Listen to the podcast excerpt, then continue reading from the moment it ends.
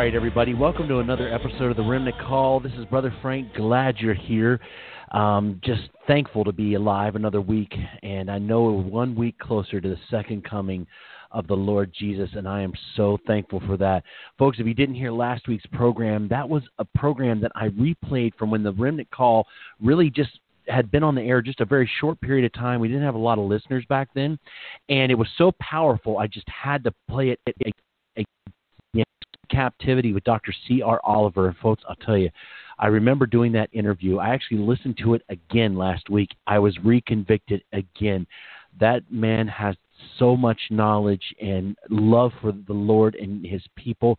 It is so moving. You've got to listen to it.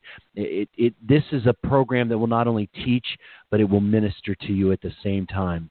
Well, folks, I just wanted to share something real quick. I know many of you are struggling, and and uh, I hear your struggles, and I want to encourage you because I struggle too at times. My work is overwhelming.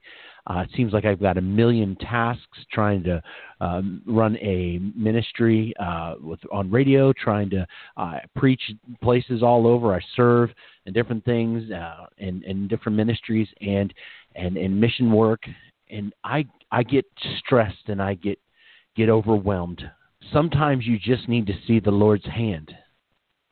And there are times and seasons where we go through dry valleys and I last weekend I was preaching at a church that invited me to come up a large Hispanic church. It was a bilingual church, but um, so they would have a, an English speaking service and a an Hispanic service, but they had once a month a combined unified service and they asked if I'd come up there and I knew I had to speak through a translator, no big deal. I've done that many times. And uh but I wasn't feeling it. I the message I, I the message I wanted to share but I was I was thinking, oh, this thing's going to be terrible. You know, kind of, they're not going to understand it. It's not going to work right in translation, and uh, you know, just all these things are going through their mind. You know, the devil likes to attack before you go to speak, and and I just, I, the stress of work and everything. I, I was just, it wasn't there. And I've got to get up and speak to the Lord's people, and you want to share from your heart and the right thing, but you know, you when it's not there, you just, you know, you you don't feel it. it it's just how it is and I got up there and I began to speak. And as I began to speak, the Lord began to work on my heart throughout this message. I was being ministered to while I was speaking. And when I got to the end of the message, I saw that it was time to make a call. And and and I and I began to bring it to a close and I and I made that call. And when I made that call, folks, what I saw the Lord do was powerful.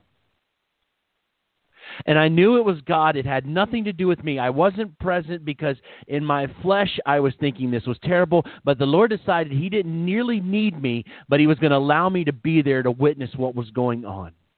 And when I made that call, I remember the first man jumped up and he came running down that aisle, bleached, blonde, red, dreadlocks. His hair was bleached out, and uh, he came running down and he was weeping. And then many more people began coming down, and I watched conviction falling upon this church. I'm not the kind where you're going and knocking people down. I'm not talking, I'm talking conviction of tears in the spirit of the Lord. And I looked over, the pastor was weeping. I was crying, and I see people coming to the Lord, and I realized God had a plan, and He was showing up. It didn't matter what I was doing at that moment, it was all about the Lord right then. And folks, I'm telling you, I needed to see God move like that that day. And I share that with you because I had been struggling. I had been going through some tough things with work and everything like that. And but the Lord reminded me that day that He still has everything in control. And He loves me. And He is about saving souls in everything I'm doing in work, yes, it pays the bills, but it's not about me and what my work is. It's about Him and His kingdom. And I wanted to share that with you folks because I know you're struggling, many of you right now. But keep your head up. It won't be long. The Lord is coming soon, but He's got a work for us to do. Let's pray. Father, I thank you in the name above every name, Yeshua, Jesus, that you are about saving lost souls. I pray tonight that this program that's going to be on with Pastor Carl Gallups, Lord, it will be about saving souls because you are doing a work right now, not only here in the United States, even though many of the churches are asleep, but you're doing it among your remnant, among people that are waking up, but you're doing a powerful work also, Lord, over in Israel and other countries right now where people are waking up to the times and they're recognizing that Yeshua truly is the Messiah. I pray you bless this program in his powerful name, Lord. Amen. Well, tonight we got a very special program. I got a book in the mail the other day from a man who I really think uh, so much of, and that's Pastor Carl Gallups.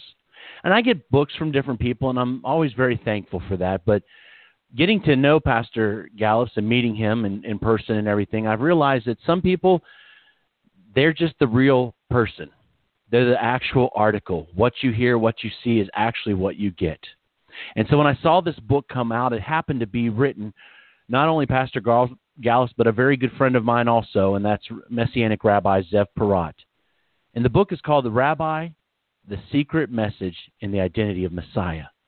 And I asked Pastor Carl if he would come on tonight because I wanted him to not only talk about that, but also talk about Zechariah 12. What is going on, folks? I feel like this is exploding right now, and so many churches are silent. Well, with that intro, I'm going to bring Pastor Carl Gallups on. I know all of you are very familiar with Pastor Carl, and so I'll bring him on. Pastor, are you there with us? I am here, Brother Frank. Thank you so much for having me, and thank you for that gracious, undeserved introduction. God bless you, brother. You're you're a you're a treasure. Well, Pastor, I, I really do appreciate you. And um, folks, listen. Uh, the, in case I dare forget, you can check everything else, everything that Pastor Carl's doing. Keep up with him at carlgallups.com. But Pastor, you have been a person that I uh, realized. I was talking to my wife earlier. You are into what's going on right now. You you stay on the edge of stuff, and you keep us informed, and we appreciate that, Pastor Zechariah 12 is something that is in front of the world right now.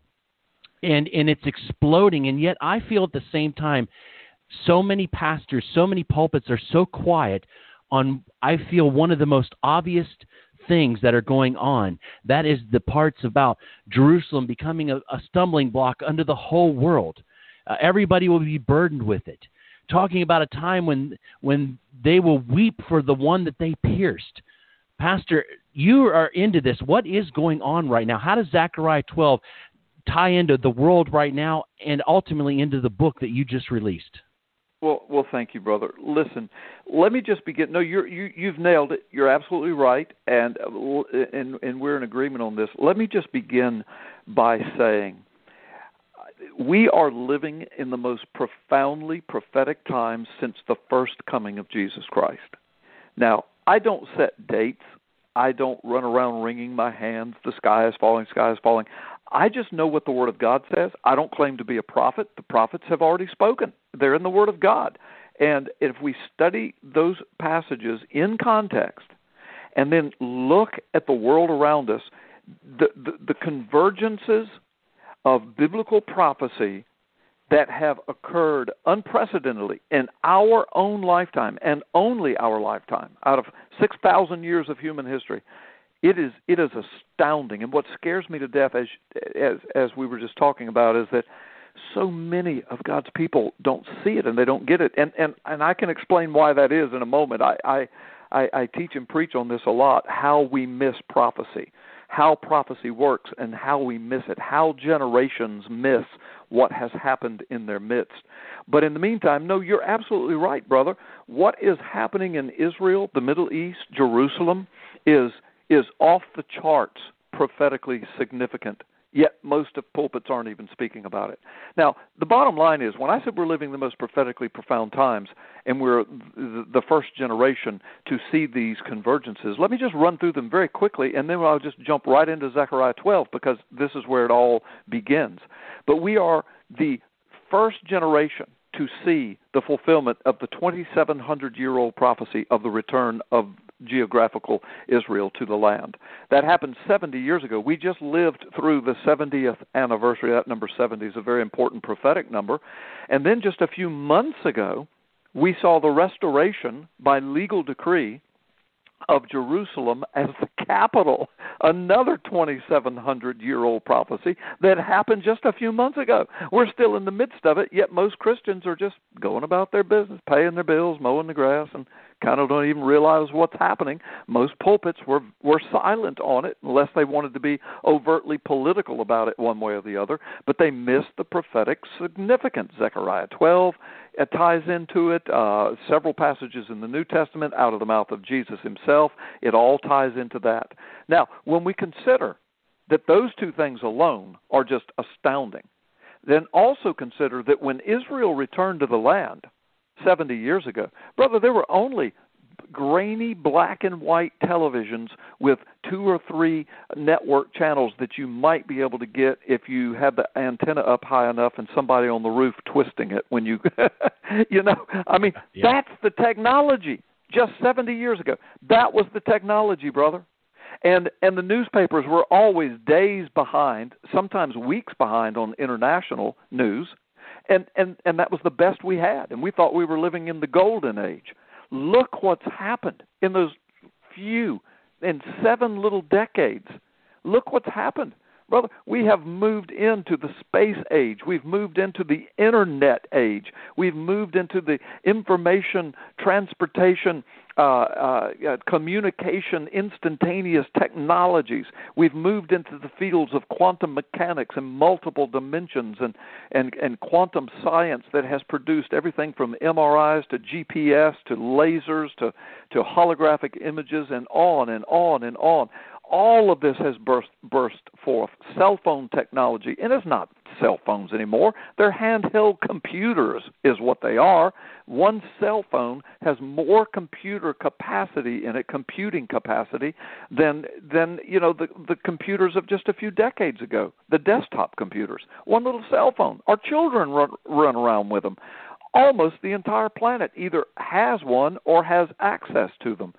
That, and then when we consider that we have just gone through uh, just a few years back the collapse of the Middle East in a thing called Arab Spring, the collapse of Syria into an irreconcilable civil war, which has brought Russia into the Middle East with troops fighting, killing, launching missiles and bombs. It has brought them into deeper, deeper alliance with Iran, which until the 1930s was called Persia on every globe and on every map. Plus, it has brought China into the Horn of Africa for their first international military base, this huge rising superpower that's shipping their troops into the Middle East, into the hands of Russia in an alliance with them. Plus, we are watching the fall of Turkey into collapse of Turkey into a new rising revenant Ottoman Empire. They want to be the caliphate, the Islamic caliphate of the Middle East and Asia and Europe and Africa and the world, if possible, like the Ottoman Empire was trying to do. Now that is happening. They are in cahoots, getting closer and closer with Russia. Russia and Iran are in cahoots with North Korea. All of these are nuclear powers or nuclear power wannabes that are connected to the nuclear power of Russia. Plus, we're watching the collapse of borders, Western civilization borders. We're watching the invasion of Islam. We're watching the United States collapse socially. We're watching gay marriage and abortion and sex robots and artificial intelligence and genetic editing. Listen, I could go on and on. I don't want to overwhelm your audience, but the point I'm making all of this stuff is colliding together, and it all started when the nation of Israel was reborn 70 years ago. Now we come to Zechariah 12. Way back, four or five hundred years, but even before the birth of Christ, Zechariah prophesied. And he speaks. I'm just going. to I've got it right in front of me, but I'm not going to sit here and read it all the way through. But but I will just I will uh, paraphrase. He speaks of in that day, and he's obviously talking about the day of the Lord. He's obviously talking about the day when the Lord himself will return, when the Messiah will present himself and the kingdom is on its way. He's talking about the and and and the, this is one one of those what theologians call compound prophecies. That is, it speaks of two or three uh, uh, eras E R A S eras of convergence.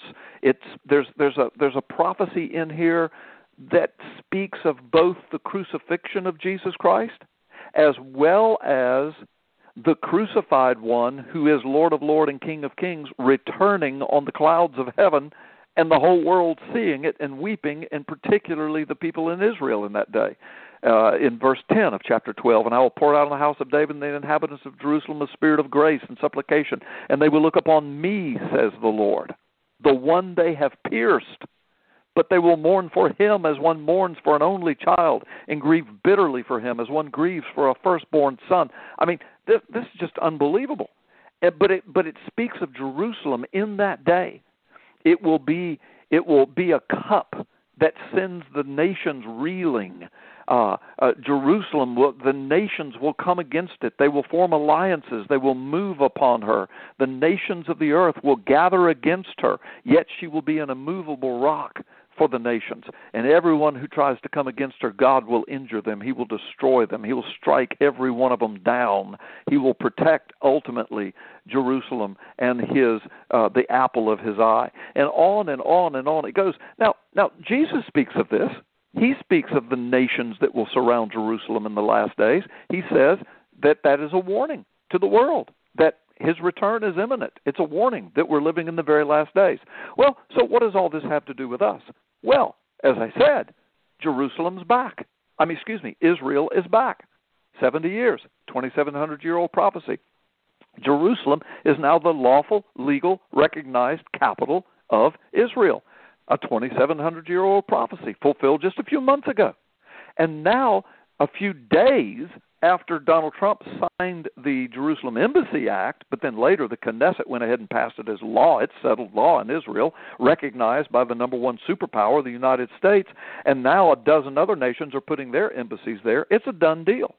And days after Donald Trump signed that, the OIC met the Organization for Islamic the, for Islamic Cooperation.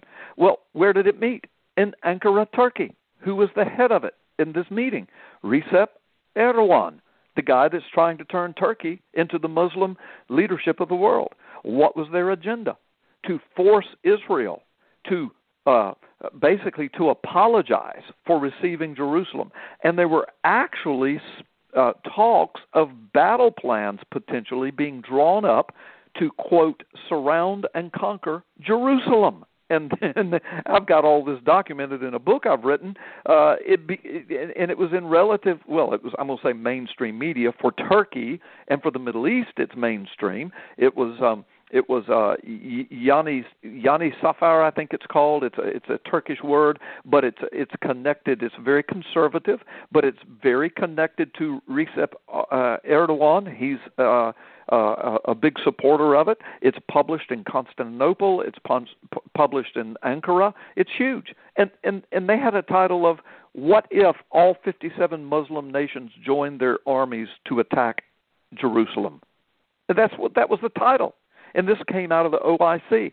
And then he goes on to talk about in that article about how if they joined their armies, they would have the largest standing army in the world and they could attack by land, sea, and air, and they could wipe Jerusalem and Israel. They could wipe Israel from the map, push them into the sea, and they could conquer and retake Jerusalem. Well, we're the first generation, brother, in history to see the return of Israel first, and then the return of Jerusalem, and then days later for the Muslim nations to have this huge conclave to talk about how can we conquer Israel and surround Jerusalem and capture it?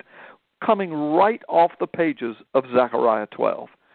So we're living it. We're living it, Brother Frank. We're right in the middle of it. Now, again, I'm not claiming any days or times or setting dates. I'm not saying this is that. In other words, you know, the the the, the attack hasn't happened. The surrounding of, of the literal surrounding by armies has not happened. Politically, they're drawing the net on them for sure.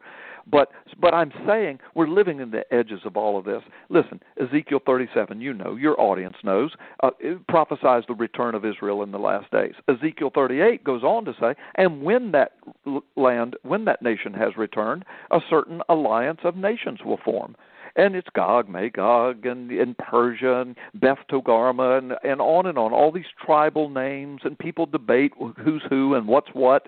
The bottom line is, it at least includes probably Russia. It at least includes uh, it, it, um, Iran because it says Persia, and that was that was their name until the 1930s.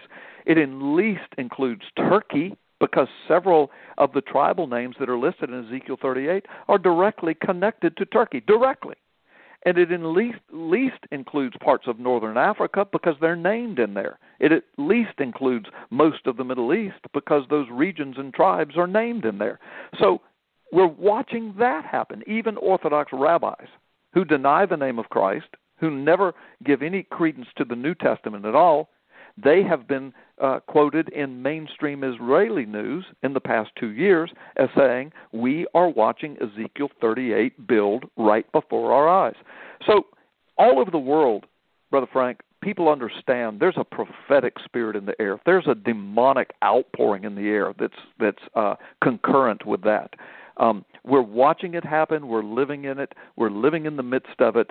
Unbelievable, unprecedented things are either coming forth in our lifetime or are converging in our lifetime. I mean, we haven't spoken even of sex robots. We haven't spoken of CRISPR-Cas9. there's so many things that that we haven't even mentioned tonight. But when all of these things are taken together, we understand that oh my gosh, something is happening. And you know, all over the world, brother Frank, people feel this. People talk about it. Get on the internet. I mean, people that don't even know the word of God, they're saying, what's going on? We're going crazy. Listen, the World Health Organization just the other day quoted in mainstream media, reported again for the nth time in for several decades.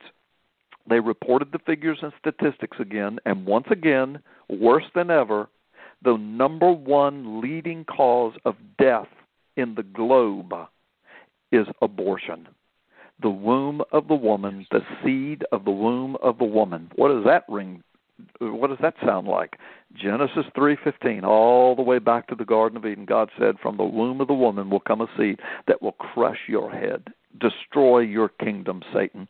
Here we are in these prophetic times. Israel's back, Jerusalem's back, internet, going to the world, global pervasiveness of a demonic outpouring. And what's the number one cause of death in the whole globe? For several decades now, destroying the seed from the womb of the woman. Revelation 12:12 comes to mind. Woe unto you earth because Satan has been thrown down to you. He is filled with fury because he knows his time is short. And like a petulant child that knows he's been defeated, he's now bringing forth a scorched earth policy and because God pronounced his judgment was coming from the womb of a woman and the seed of that womb, Satan is now sticking his finger in God's face and saying, Okay, I'm going to burn down this whole thing called the womb of the woman and the seed that comes from it. Because on Calvary's cross and the resurrection, the seed did come from the woman, and his kingdom is defeated, and Satan knows it. So these are the times we're living in. Zechariah 12 is bursting forth before our eyes, and it's time for the church to wake up. Now, here's what I tell. Here's the balance, brother Frank. I tell churches and pastors, look, don't. I, you know don't don't don't get caught up in the in the crazes of of setting dates and declaring dogmatically on this date the rapture is going to happen or on this date the lord's going to come. I mean all of that craziness is out there and the word of god tells us not to do that. We're also told not to have a spirit of fear. That doesn't come from god. That comes from the demonic realm. We're also told that we are to walk circumspectly. We are to discern the times we live in. Why? Because we are ambassadors for the kingdom we need to be intelligent. We need to be able to accurately handle the word of truth. We need to be the salt. We need to be the light while there is still light for us to work in, Jesus said. So we've got work to do. But in the meantime, guess what we have to do? We're only here for 70 or 80 little short years if we're blessed. So we got to mow the grass and we got to pay the bills and we've got to educate the kids and we got to make our house payments and we got to pay our taxes and we've got to plan for the future because we don't know the day or the hour. But in the midst of that, we must never lose sight of why we're really here. We are really here to be ambassadors for the coming kingdom that is soon on its way. Maybe in our lifetime, Brother Frank, and if not, it'll be just a generation or two after us, which makes us the prophets to those generations. So either way you cut it, we are very important people who have been raised up for a very important time. The scriptures are coming to pass, the prophecies right before our eyes. We're immersed in the middle of it. And that's where we are. Now, I'm going to take a breath and let you talk or ask questions or preach or whatever. And then, if you don't mind, I'd like to give my illustration of why so many people miss such obvious prophecy. I, and I think this will help give perspective. But thanks for having Absolutely. me on, and thanks for asking me that question. No, I appreciate it. And Pastor, there's um, you know, all those things, and and really, I'm thinking about everything you just told us. And honestly, that's like just scratching the surface. Yes. That's how much is being fulfilled in our eyes. The heavens are screaming out through the absolute signs even in the heavens that the that things have changed. We're not in the same this is we're not in kansas anymore toto you know? This yep. is a different era that we're in. Pastor and i would like to um like you to share that with us uh why we are missing this because um i want to lead after that into another question because I feel like that's going to come into what your newest book is about because that ties in to Zechariah 12 and that's specifically dealing with what it says in verse 10. But pastor, please share with us what is it that why are we having so much trouble with all the things that you just shared with us? Why cannot churches share that with their congregation? And if it is, it seems like it's very few that are doing it. Yeah. Well, first, let me. No, that's an excellent, excellent point. Let Let me just uh, speak to how it is that we can be living in these prophetic times and still miss what's right before our eyes. Okay, and then we'll address, you know, why it is that people who are supposed to be responsible, like pastors, preachers, teachers, whatever you want to call them, um, evangelists, prophets, missionaries, whatever you want to call them, why it is that so many of them are silent on these issues. Why why are they missing it? Why aren't they screaming it? Why aren't they shouting it from the rooftops? Like you said, the things we've been screaming for the last 20 minutes here together just scratches the surface. I mean, we could speak for hours about this. So if we can speak for hours and it's so obvious, why is it that most pastors in America can't even speak for 5 minutes about it? Okay. So there's two questions there. How is it that generations miss the prophetic times they're living in, and then how is it that the pulpits are so silent on this stuff? All right, first of all, generations. How do how do generations miss it? Here here here's an example. The first prophecy of the coming of the Christ was given by God himself, Elohim, in the garden of Eden in ages past. In Genesis 3:15 the words are recorded, from the womb of the woman will come the seed that will crush your head. All right. Well, we now know, I mean the New Testament tells us in Galatians that that seed is Jesus Christ, of course. And so the womb of the woman, literally the woman, was Mary.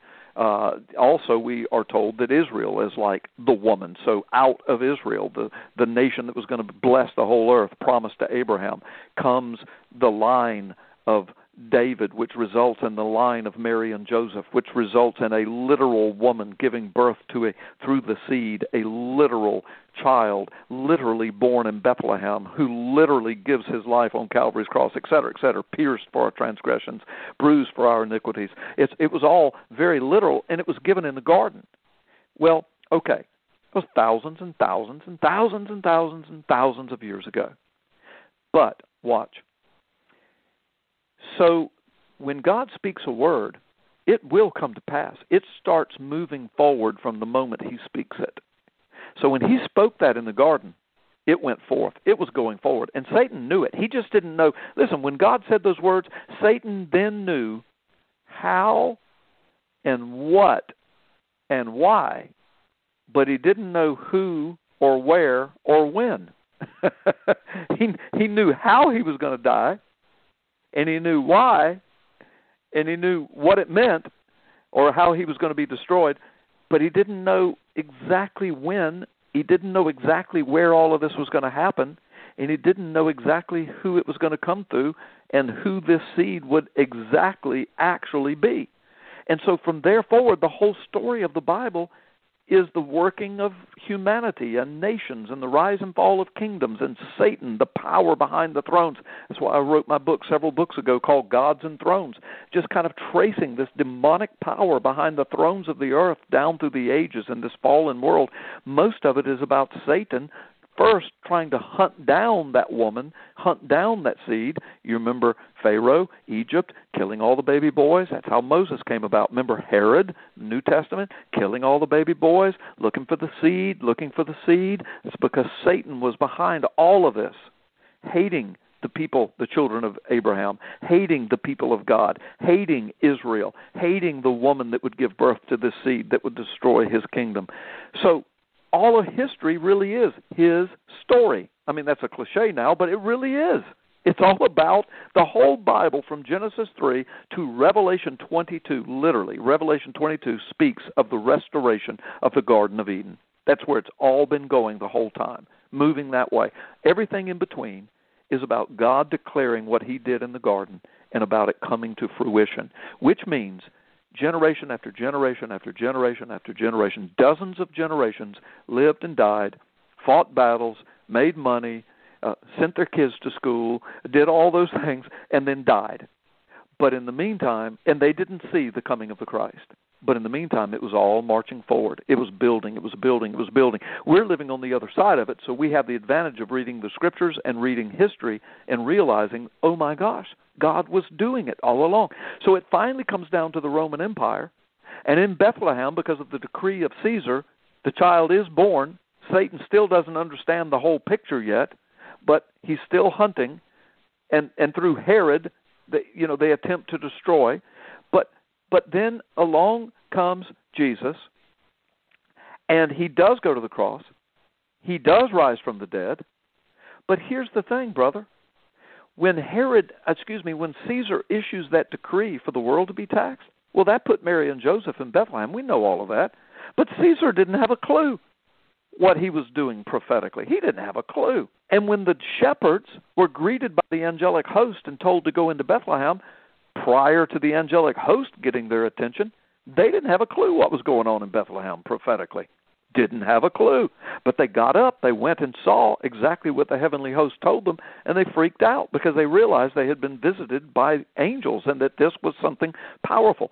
Not too long after that, probably a year or so, because the Bible says the child is now in a house in Bethlehem, the wise men show up. But first they stop by to see Herod, and and they they haggle over with the priests and and and and, and the prophets on where he probably was really going to be born, and they all settled on Bethlehem, Micah five. And the reason there were disputes because there were denominations in the in the Jewish religions. Uh, some people said, well, the Scripture says he's coming out of Egypt, and others said, well, Isaiah says he's coming out of Galilee and from the shores of Galilee, and others said, well, he's going to be a Nazarene, a Nazarite. Uh, he's probably going to come from Nazareth.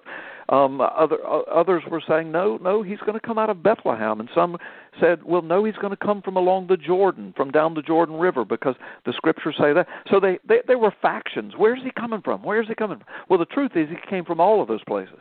He was born in Bethlehem, went to Egypt, came out of Egypt, went to Galilee, raised in Nazareth, started his ministry along the Jordan River. So all of them, but they couldn't have known that then, Frank, is the point I'm making. And so it's all unfolding and after the, the shepherds saw what they saw, after the wise men saw what they saw, they all went back to life.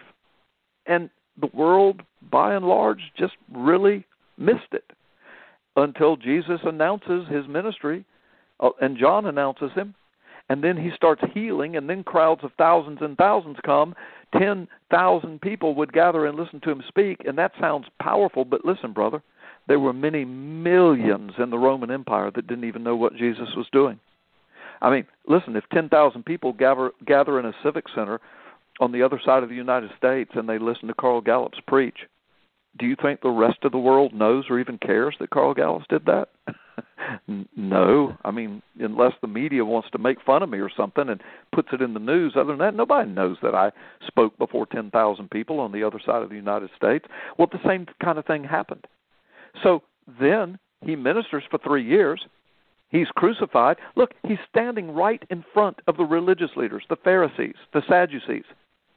The, the Christ, the, the one who's fulfilling all the prophecies, in front of their face, Brother Frank every day for three years. He's healing, he's speaking, he's preaching, he's teaching, he's raising the dead, he's he's messing with the elements, he's causing the wind and the waves to to quit. He's taking loaves of bread and fish and feeding crowds of 10,000. He's healing leprosy, he's healing blind people and deaf people, he's healing lame people right in front of their eyes.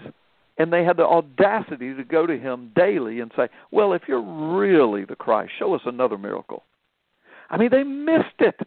And in the name of God, they crucified the Son of God outside the temple of God, in the city of God, thinking they were doing God a favor. That's how we miss it, brother.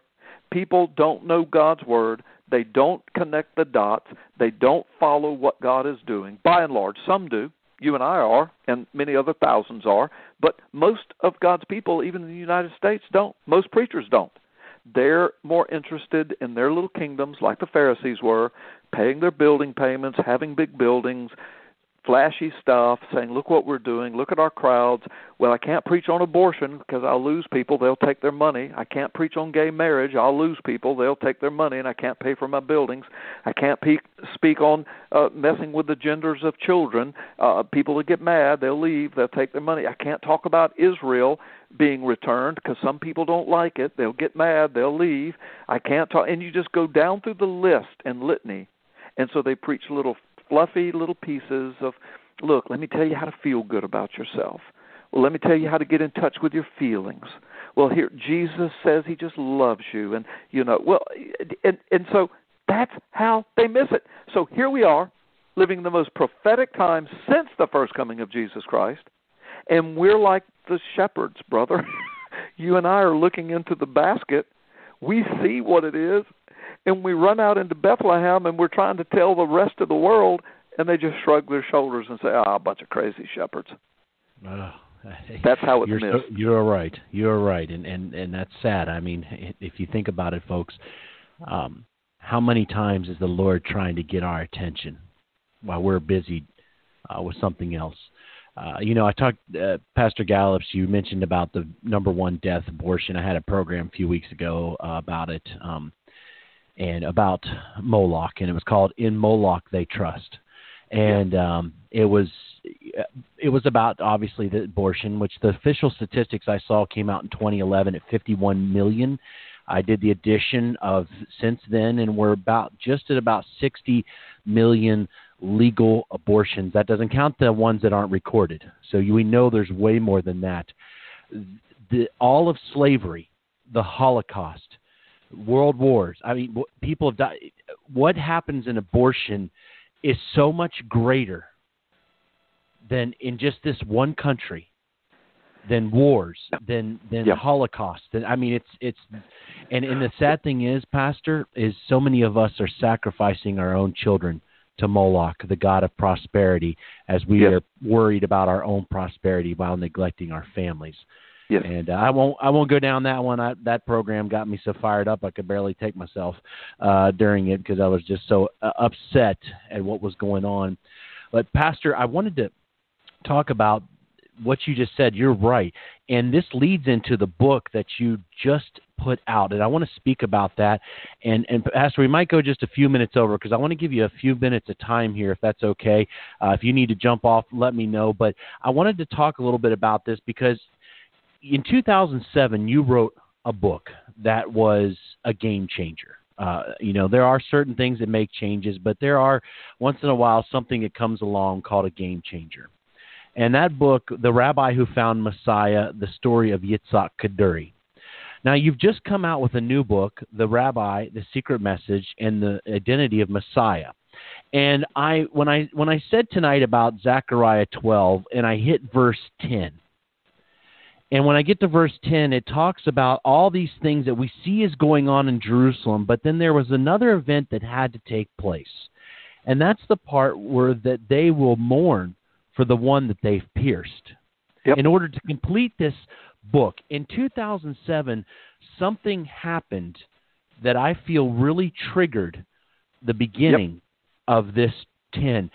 Talk to us about can you explain to us what you you shared in 2007 and how this new book is actually way more and what's what's happened since then yeah. you you couldn't even have told the story what's happened now back no. in 2007 unless That's you right. were truly just a pure prophet that's right. That's right. And I don't ever claim to be a pure prophet. So, although I have spoken prophetically, I just didn't know it at the time. You know, I, I find out yes. late. I mean, after I preach and teach, and I give my opinion on what I think's going to happen, and it does, I say, "Oh my gosh, that was from the Lord." But I've never Amen. stood in front of people and said, "I am a prophet. Let me tell you what's going to happen." But anyway, no, you're right. 2007, the note was revealed that Yitzhak Kaduri Rabbi Yitzhak Kaduri, the most venerated, the most famous, the most prolifically known and loved rabbi in the history of Israel. He was 108 years old when he died in January 2006 and uh, 300,000 people came to his funeral. They shut the streets of Jerusalem down for two days. The president of Israel gave the eulogy. Benjamin Netanyahu uh, and, and Yitzhak Kaduri are friends. My first book, was, which was translated into six languages, went all over the world. A documentary movie was made about it in three languages. Uh, Benjamin Netanyahu has a copy of that book and that movie at his request. Uh, he knows how big all of this is, and so do many other people. But the reason this is so big is because when he died in 2006, he had just a few weeks earlier told his synagogue uh, congregants that he had met the real Messiah in a vision. He knew the name of the real Messiah, and he knew some details surrounding the coming of the real Messiah. And he was going to put all the name in a note and give it to his ministry officials and he said I want it posted on my website 1 year after I'm dead. Now there's a Jewish reason for the 1 year after my, I'm dead and in my second book I really describe that deeply. Zev Porat wrote this book with me and of course you know he was born and raised in Israel and he was a Sanhedrin rabbi certified and then he found Messiah. His father was a rabbi, his grandfather's great grandfather. They're all tied to Yitzhak Kaduri. They know him and his his other family members are in the Israeli government, high ranking officials in the Israeli government. So so Zev is connected to this deeply. And he he proofed everything I said. He backs everything. He wrote a bunch of it with me. So this story is true. It is accurate. We got it heavily referenced. But the bottom line is he left a note, told his ministry officials I want it posted. Well, within weeks of saying that, he died. I mean, he didn't know he was going to die. He he got pneumonia and he died.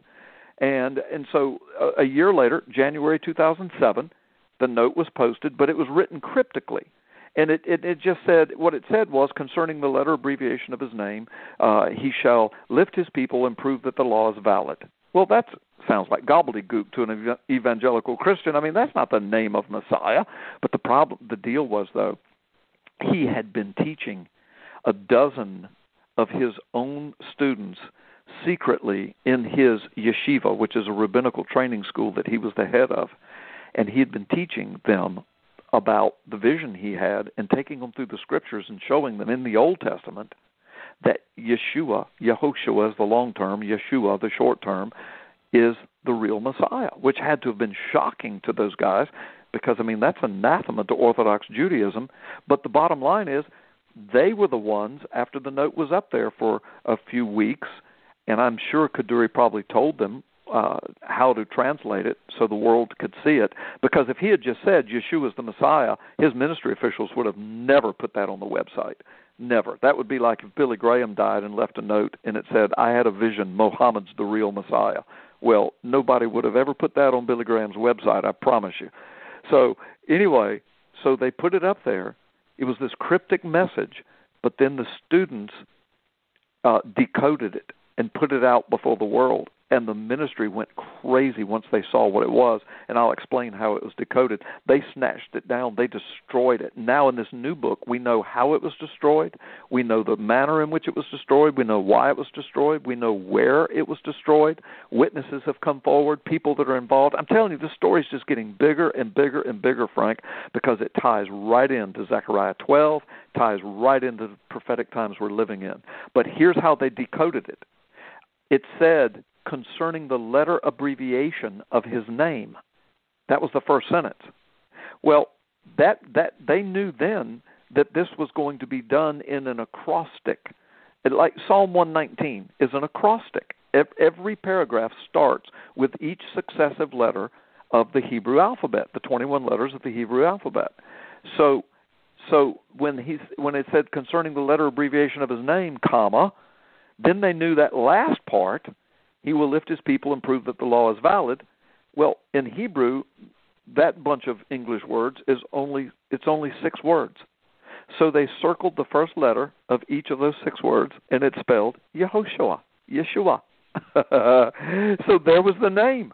If there was the name, the name that he promised he would give, the only name on earth that is connected to a crucified, resurrected, pierced. You will look upon me whom they have pierced. Zechariah 12. Psalm 22. Behold, they have pierced my hands and my feet. Uh, Isaiah 53. Um, he was pierced for our transgressions. He was bruised for our iniquities. I mean, I mean, th- that's the only name. Yeshua, Yehoshua. And that was the name that the world's greatest rabbi in Israel's history left. It was shocking well, the deep state and fake news of Israel went into action. Brother, they tried to cover it up. There were death threats, all kinds of stuff. I tell in my book. We've got witnesses. We've got it documented. Zev lives in the midst of it. We we name names. We we quote quotes. We we pull stuff off of YouTube and we show it. And I mean we quote it and and it's just astounding this story. I mean, it reads like Raiders of the Lost Ark, except that it's real. It, it reads like a novel, a fiction novel, except that it's real and it's all documented. And again, Zev is tied directly to it and lives in the midst of it. And so you've got, I mean, how prophetic is that? With all of these other prophetic things happening in the world, the return of Israel, return of Jerusalem, collapse of the Middle East, collapse of Syria, collapse of the you know Turkey into the Ottoman Empire, and on and on and on. The internet, the the technology, the wars and rumors of wars, World War Three on the midst, you know borders collapsing, uh, Israel, the world hating Israel, the nations desiring to surround it and destroy it, and in the midst of it, the most venerated rabbi in the history of Israel says Jesus is Messiah. Get ready, he's coming. Amen. And, and and and brother, that is what Zechariah 12 says about Jerusalem and being surrounded and the nations. And then it says, "But on that day, on that day, they will look on me, the one they have pierced, and they will mourn for him as one mourns for an only child, and grieve bitterly for him as one grieves for a firstborn son. They will realize, and Jews, Orthodox Jews in Israel and around the world, because of this story, they're coming to Christ. So are Muslims. Brother, there's a chapter in there where Zev walks into a mosque, a huge mosque in Israel, and ministers to the imam. It's a long story, it's complicated. I don't have time to tell it on the radio, but read the book. He and the imam is saved, brother, because of Kaduri, a Jewish rabbi, declaring that Jesus is the Messiah. And he calls Zev a few months after Zev ministers to him, and calls him up and said, Man, I've renounced Islam. This is an imam of one of the largest mosques in Israel. He says, I've renounced it all he says, I'm a believer in Yeshua, and I'm going to start ministering the gospel. And he is to this day. He's changed his name. He's had to move away, but Zev knows him. He knows where he is, and the man is preaching Jesus Christ. I mean, all of this Amen. stuff is in this new book, and much, much more. That's the the story in a nutshell. But it's there's so much more than that in this new book. It's called The Rabbi, The Secret Message, and the Identity of Messiah. Well, amen. And you know, knowing Zev, uh, uh listening to things, folks. If, if you know Zev, this guy lives on the front lines. Okay. Yes. The Lord has divine appointments for Zev uh, frequently, daily, all the time, and and he's yes. getting himself into some type of. They've tried to deprogram him. Uh, it's just you got to just they. Yeah. He is not the he's not the friend to the rabbis over there in Israel when it comes to preaching Yeshua. He's unashamed, and the Lord just is doing major things. But Pastor, you've already, even before you got into even mentioning about some of the things in this book, you started mentioning things that were not in the first book um, about oh, yeah. this. I've heard from Zev. I this book, the first one in 2007, seven, the Rabbi Found Messiah, that started a spark. Yes. That has been yeah. leading to revival Um, share how this book here tells more about what's happened since the release of the first book. Yeah. Uh, that's yeah. going on right now when it comes to it's not just emo it's a lot more than that isn't it Oh, oh yes. In fact, Zev has coined it as the Kaduri revival. Now, of course, revival comes by the Holy Spirit, but what he means is Kaduri's proclamation. Listen, this is kind of equivalent. It's very similar to what happened to the Apostle Paul. I mean, he was a rabbi. He was an Orthodox rabbi. Uh, Paul hated Christians. He was trying to destroy the church and killing Christians and lining them up and putting them in prison and and then the resurrected Christ confronted him on the road to Damascus. Paul had a you call it a vision. I you, you know that's what Paul called it, but it was an interdimensional appearance. Jesus stepped through one dimension into Paul's dimension and revealed himself to him, blinded him, knocked him down. Paul was freaked out. Paul was psychotic. Paul thought he was going to die for 3 days until Ananias went to see him and and uh, by an appointment of God. And then, of course, he's baptized. He understands what's happened to him, and then he becomes the greatest missionary, evangelist, Christian the planet has ever known, responsible for writing almost one half of the New Testament documents, starting churches all over the Roman Empire. To this day, the church's existence in in America and around the world and in Western nations and all over the world, underground China, everywhere, pretty much owes its existence, humanly speaking, to the to the to the conversion of an Orthodox Jewish rabbi named Paul. And and here we have Kaduri, an Orthodox, a Kabbalist, which is the mystical, I mean, almost witchcraft part of Orthodox Judaism. I mean, 108 years old, steeped in it. He could care less about Christians and Christianity and New Testament. He didn't have a bone in his body of love for them. And in the midst of it all, in these last days, this man has a vision. He's confronted by Messiah. He knows who he is. He's given specific instructions on how to reveal it to the world. And so, in this day, with internet and this instantaneous information communication system, um, now his message goes to the whole world. And so I wrote that book, and you're right. It went into the underground church. It was, uh, you know, translated in all these languages. Uh, uh, underground church in China, over a hundred congregations heard the story. Many of them went into revival. Many people were saved. He brings it back. He's on European television. It brings about revival. People are saved. He's in he's in Israel. He goes into synagogues. He goes to the Wailing Wall, the Kotel, the Western Wall. He goes into Muslim mosques. He goes into the streets. Um, he's telling the Kaduri story, and from there he's t- leading people into the scriptures, and from there he's leading them to Christ. Um, uh, people all over the world are reading the book. They're having revival, and then in the midst of it, once this really happens, and, and brothers, death threats. Um, Zev ha- has had direct death threats. So have these students of Kaduri's that have gone that went public. Uh, they've had death threats. Some of them have had to move. Uh, a couple of them have changed their names and identities. I mean, it's horrible. Zev was disinherited of forty million dollars from his granddaddy. His granddaddy was a w- very wealthy rabbi in cash and properties and buildings, and he left it all to Zev. But but the but the will said that Zev had to sign a piece of paper renouncing Jesus Christ. Zev was with his wife when they went to the attorney's office, and and Zev said, "I'm never going to sign a piece of paper saying that I'm renouncing Jesus Christ." And the attorney, like a demon from hell, said to him, "Look, just sign it. Take the money, and you know, it, uh, six months from now, you can tell the family you changed your mind, and they can't do anything about it." He said, "Just take the money. Take the money." Zev wouldn't do it. He just he walked out. He left forty million dollars behind because he wouldn't sign the paper. I mean, all of this is in the book. All of the revi- people have come forward. We've got a witness now who knows what happened to the note. They destroyed that note, brother, and they did it on purpose because they needed to destroy the evidence of the handwriting. It was written in his own handwriting, and so if it was subjected to forensics, we could prove we we could prove now we've got a photocopy of it right off the internet. We took screenshots, and that's in my book. You can see it with your own eyes. And everybody Zev shows it to Hebrews in Israel, they freak out because they know it's real. And then that they, was on he, Kaduri's own site, right? That note yes, was, it was on, on his, his site until site. it was yes. decoded. Yeah, until it was decoded, it was on his site. We've got photo uh, screenshots of that. They can't deny it, although they're trying. The deep state and the fake news is deep in Israel as well. Brother, it's all over the world. It's demonic. Again, my book, Gods and Thrones, it explains that. It's the demonic powers behind the thrones of the earth. The religious thrones, the government thrones. It's we're in those days, brother. We're in the last days.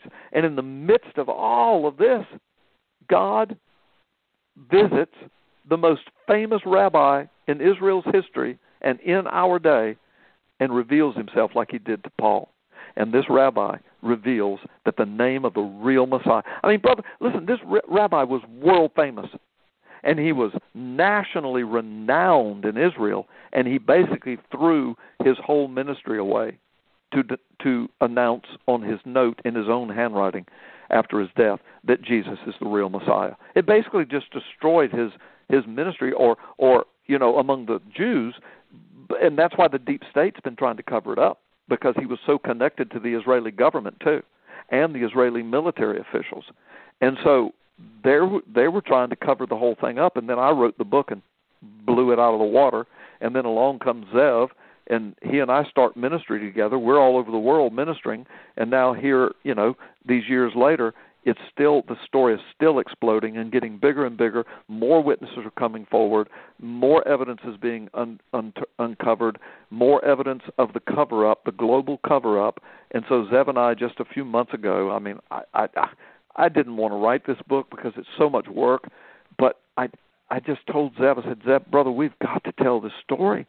There's just too much going on. We're living in the last days and he agreed. And so we set about writing it. And of course, Defender Publishers uh, wrote us up a contract. Said, "Yeah, we want to publish this." And now it's out there. It it released just six days ago. It hasn't had any major television media coverage yet, although we're book solid with big TV coming up soon. But in six days, it's already gone to number one bestseller in new releases in three different categories on Amazon and still climbing.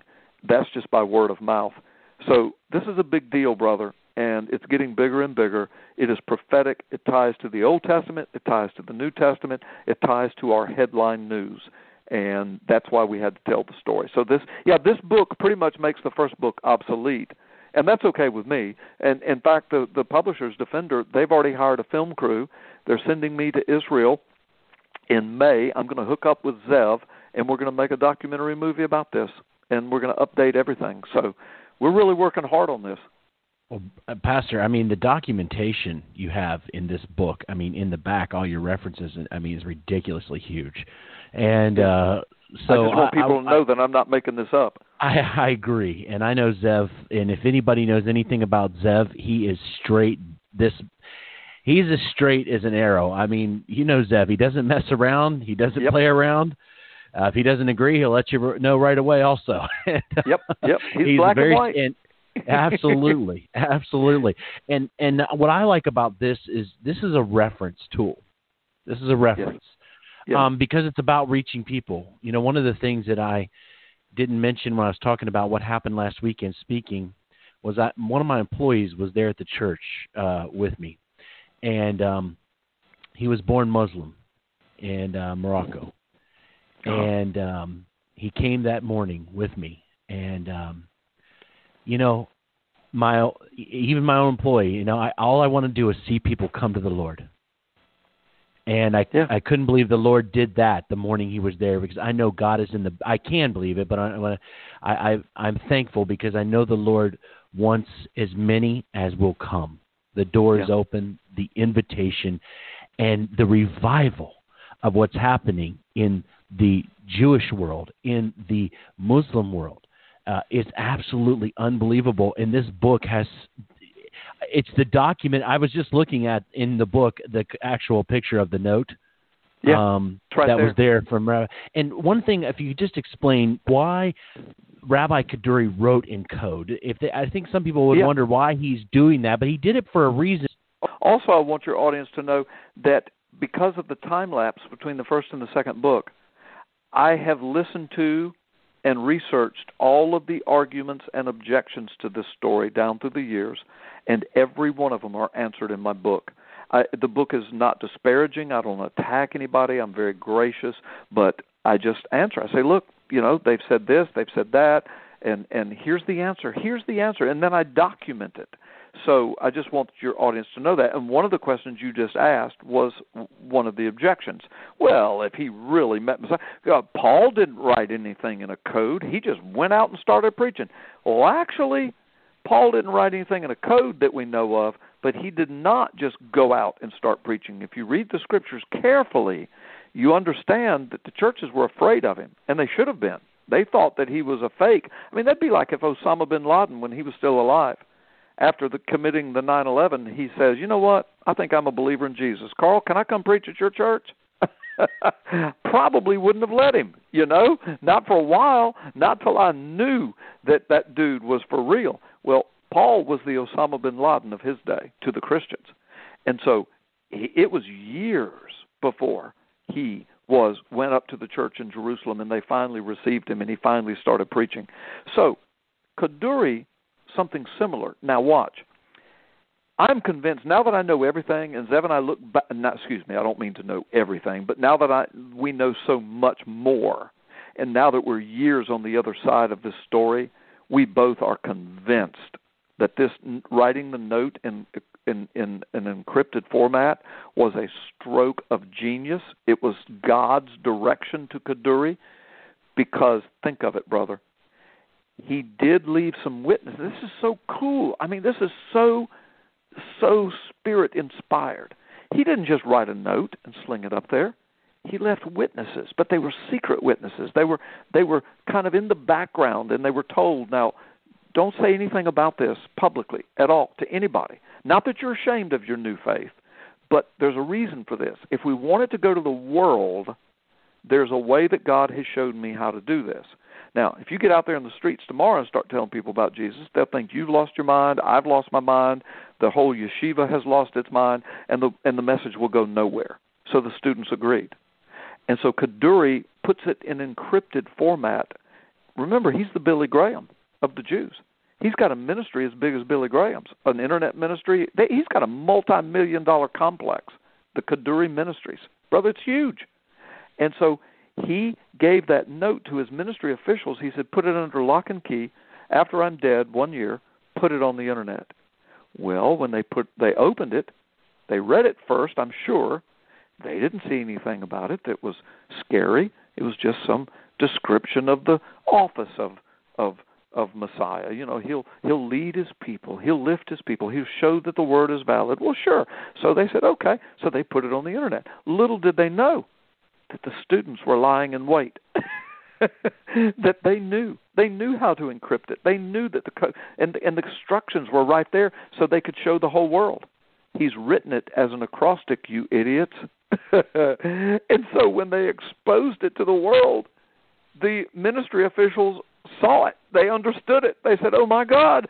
And they pulled it down off the internet and destroyed it and said, "It's a fake. It's a fake." And of course, then we say, "Well, then why'd you put it up there?" And how could it be a fake? It's in his own handwriting. And how could it be a fake? You're the ones that kept it under lock and key. And how could it be a fake? Because he gave it to you. And how could it be a fake? Because you put it on the internet. The only reason you're saying it's a fake is because now it's been decoded and the whole world has already seen it, and screen captures have already been made, and now some Gentile in the United States named Carl Gallups going to write a book about it, and he's going to hook up with Zev Porat, who who's born and raised there, and whose family's connected to Kaduri, and there's nothing you can do about it. That's Hallelujah. why it was done. It was done at the throne of heaven. I am certain. Kaduri was not smart enough to figure all that out. Mm. Hallelujah. Well, Pastor, that was I'm I'm fired up and excited, and I appreciate you sharing this, folks. It, you got to get this book, "The Rabbi, the Secret Message, and the Identity of Messiah." It's not just a book; it is a tool to share. Share with your Jewish friends, uh, share with your Muslim friends, and share with your Christian friends. Wake them up and let them know these things are happening that are in the Bible. This is one book that's not just for reading; it is truly for sharing. Pastor Carl, thank you for blessing us by coming on to the show tonight. It's my pleasure. God bless you. Tell folks just to go to my website, carlgallups.com. There they can read five or six chapters. They can see all the table of contents, 35, 40 pages they can read.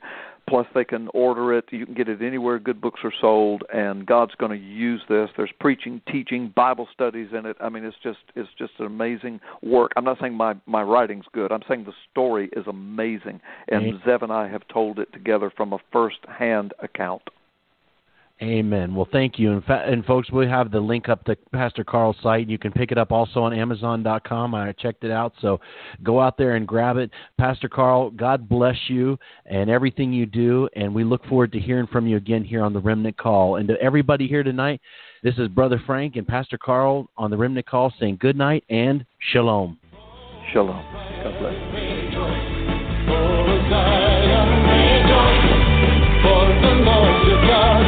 Trumpet